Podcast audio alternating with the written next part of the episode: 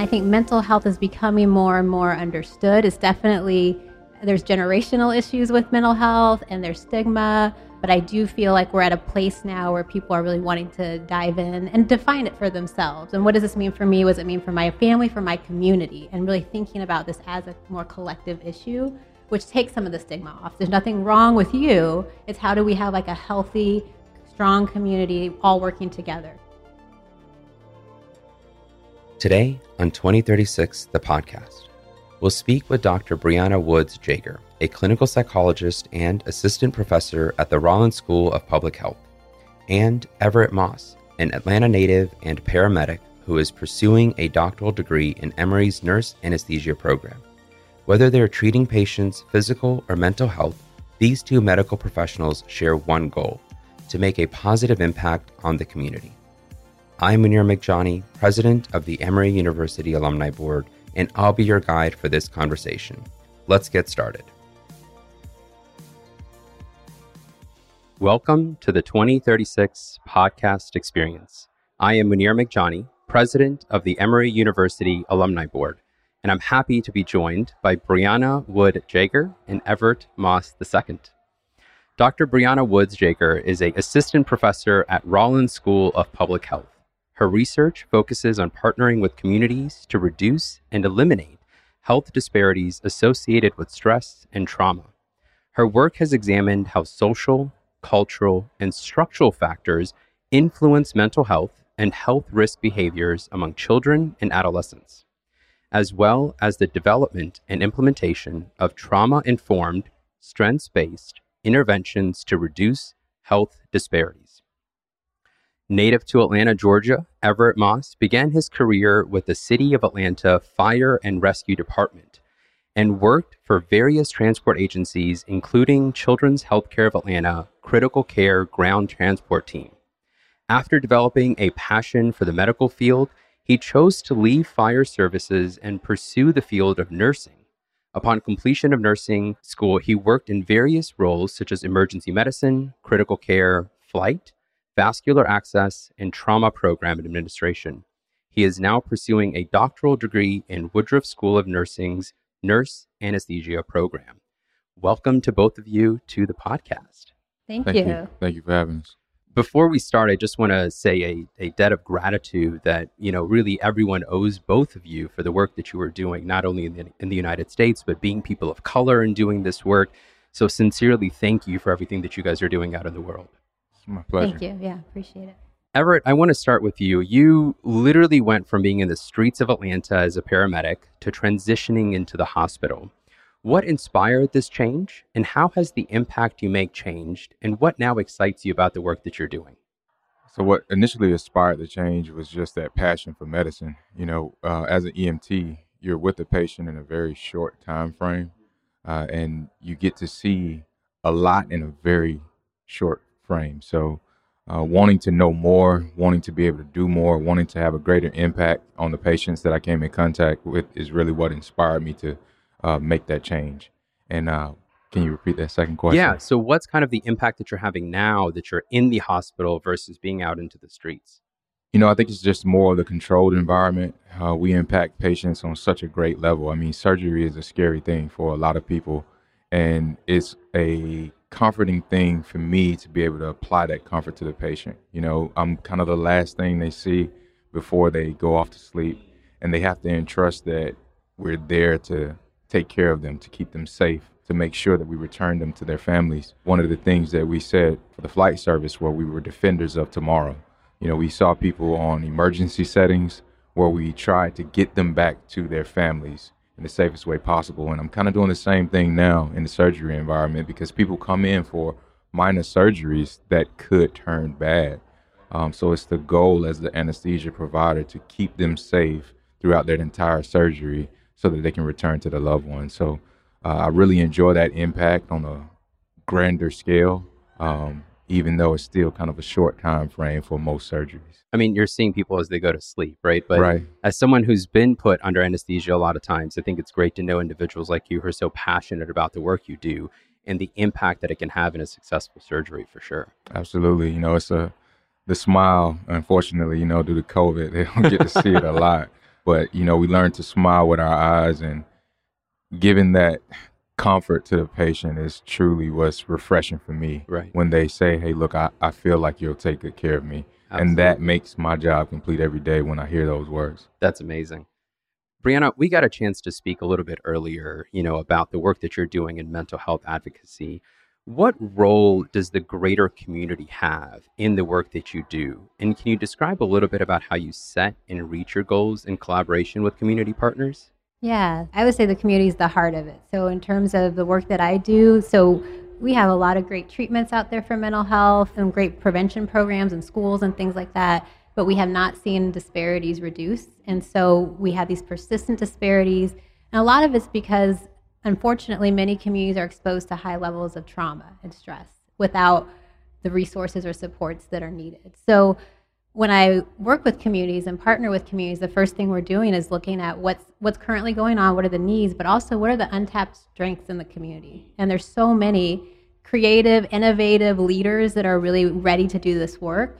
And I think mental health is becoming more and more understood. It's definitely there's generational issues with mental health and there's stigma, but I do feel like we're at a place now where people are really wanting to dive in and define it for themselves. And what does this mean for me? What does it mean for my family, for my community? And really thinking about this as a more collective issue, which takes some of the stigma off. There's nothing wrong with you. It's how do we have like a healthy, strong community all working together. So the community is at the heart of that and really translating what we've learned from science into actual action that's going to make an impact. So that's the heart of the work that I do. I'm really honored to be able to partner with youth, with adults, and really sort of coming up with new innovative ways to do this work. Yeah, especially with, you know, communities of color, right? I think we we spoke about that a little bit, you know, and them accepting kind of mental health as something that we're now ready to challenge and take on for sure. So that's I think that's incredible work as as well. So, a question for both of you and Everett, we'll start with you again here. In the 2036 campaign, right? What progress do you, you know, both hope really to see your efforts achieve and what are some key factors that you would need to get there? You know, you mentioned being of color and being, you know, minorities in the industry. So I, I think for me, just being a representation of what people from my community could be. Mm, Uh, that's the biggest piece for me. Kind of in my third career. okay. um, so hopefully by 2036, I'm looking towards the end of my career, but always reaching back and giving back. I do a lot of work with the community as far as uh, trauma skills and procedural labs uh, that I truly have a passion for, and I think I'll do that till I can't work anymore. And I see Emory progressing to growing and expanding simulation training, and that's something I'm really passionate about, and I'm excited to see come to Emory with building new simulation labs and opportunities for students because I believe that in healthcare, that's where you grow the most. Sure, there's a lot that we can learn from the book, but the operating emergency and critical care theaters, when we simulate those, I think is when students really make the connections. Mm. Do you think that helps bring a little bit of that human and compassionate nature to that work that you do as well? It definitely exposes you to it. You know, the simulation environment creates that realism uh, that you can't quite create in the Mm. book setting. So, if that answers your question, I think the combination of all of that helps trigger and start that compassion and that emotion and those things that happen when you have a patient that you can physically touch. Yeah. That's where it starts. Absolutely. And so, Dr. Briana, you know, switching over to you on this, right? What are some things that you hope to be achieving and things that you, you know, hope to be at with 2036 and what do you really need to get there? Yeah, so I think kind of building on what you're saying about that real experiential learning and having people both be able to go out into community and really make an impact, but learn from it and, and have the classroom expand to the community. I think there's so much expertise and wisdom and lived experience and being able for and so many of the students come from these communities, right? So for them to be able to have these learning experiences where they're taking stuff they learn in class or in the book and really making it meaningful for them and for their community, I think is really important. I was so excited. I'm, I've been at Emory for three years, and when I came here and the School of Public Health, just the diversity in our school, the students are so eager and passionate about the work they want to do. And so being able to provide more opportunities for them to, again, see their passions reflected in our curriculum and being out in the community doing that work is something I'm really excited about. And I think we have a really strong foundation for. Just in my three years, I've seen how much we've moved more into the community, and that's really respected.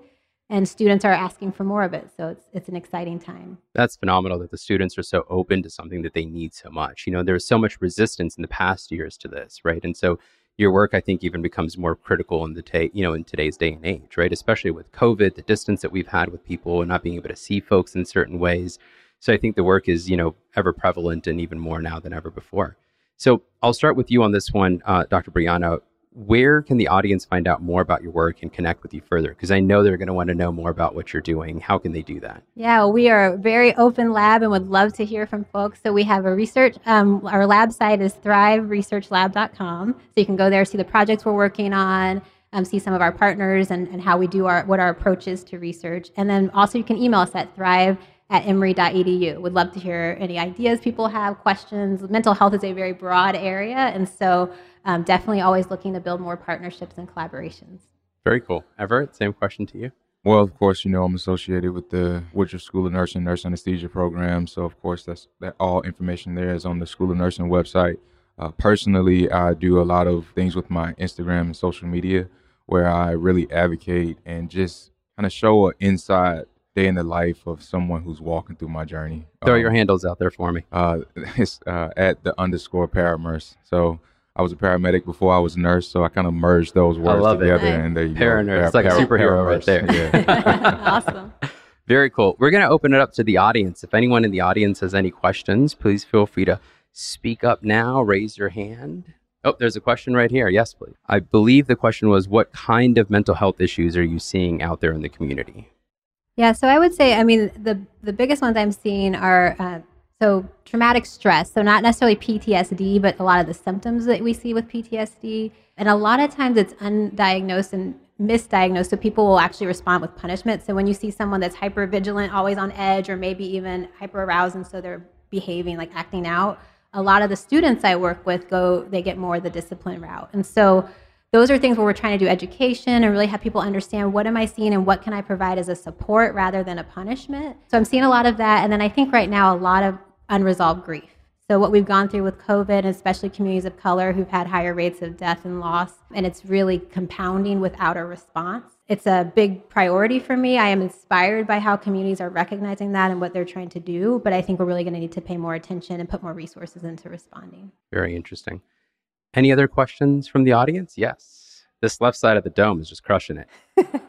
That's a great question. So, I believe the question was a lot of times when we think about mental health, we think about the challenges, but especially thinking about communities of color, what forms of resilience are you seeing? And I think this is a great question for both of you. Again, Doctor, I'll let you start off here. Yeah, so I would say, and, and I'm this is what inspires me to keep going is the youth that I work with are so passionate about helping others. So the resilience I think is really this collective response. Like they believe in their community's strengths and they want other people to see that. So they recognize the issues and are, and actually very mental health literacy in that generation is really pretty impressive but they don't see it as impossible, you know. And even like I do a lot of violence prevention work. The community violence rates are high, but they focus more on the assets in the community. So they actually want to do a campaign right now for violence prevention that focus on Black history knowledge, like that being an intervention. What an innovative approach, right? Instead of coming down with more policing or something like that. So I think that there's a real like I said, untapped resources in the community in terms of resiliency and also these innovative solutions to the problems we're facing. So I think similar question for you, right? And, and you really touched on it. There's a lot of times, in Atlanta is changing this,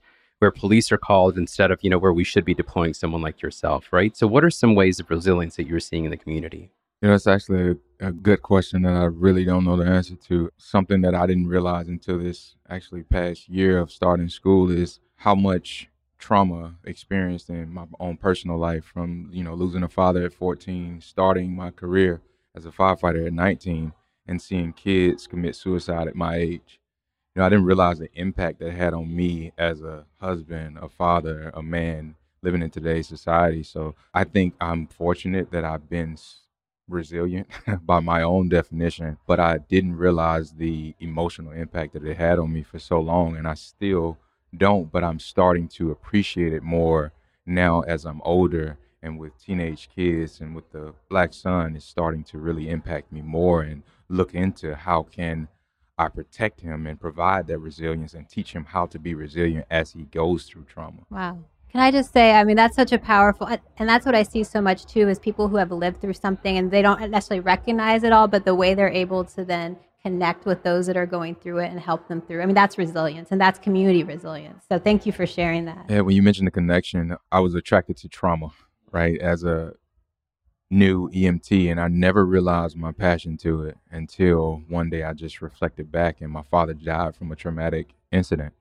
And I never made the connection until within the past few years. But all of these years, I've been attracted to trauma incidents and had no idea why, other than the fact that I, you know, thought it was cool to be able to intervene. Not that I wanted the trauma to happen, but I wanted to be the person there to provide the care if it should happen and I related to not being able to be there when my father passed from a traumatic accident.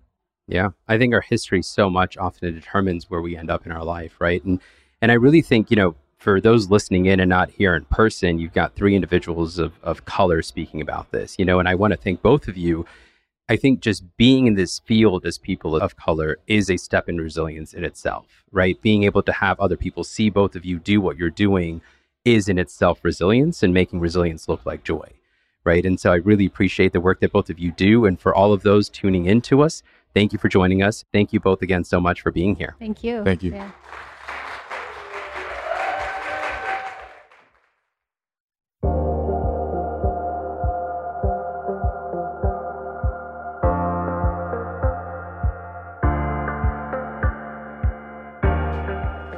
We hope you've enjoyed our conversation with Briana Woods Jaeger and Everett Moss. You can find more stories from 2036 and dive deeper into their work at 2036.emory.edu. That's 2036.emory.edu. This podcast was developed and produced in partnership with Ideas United and Emory's Division of Advancement and Alumni Engagement.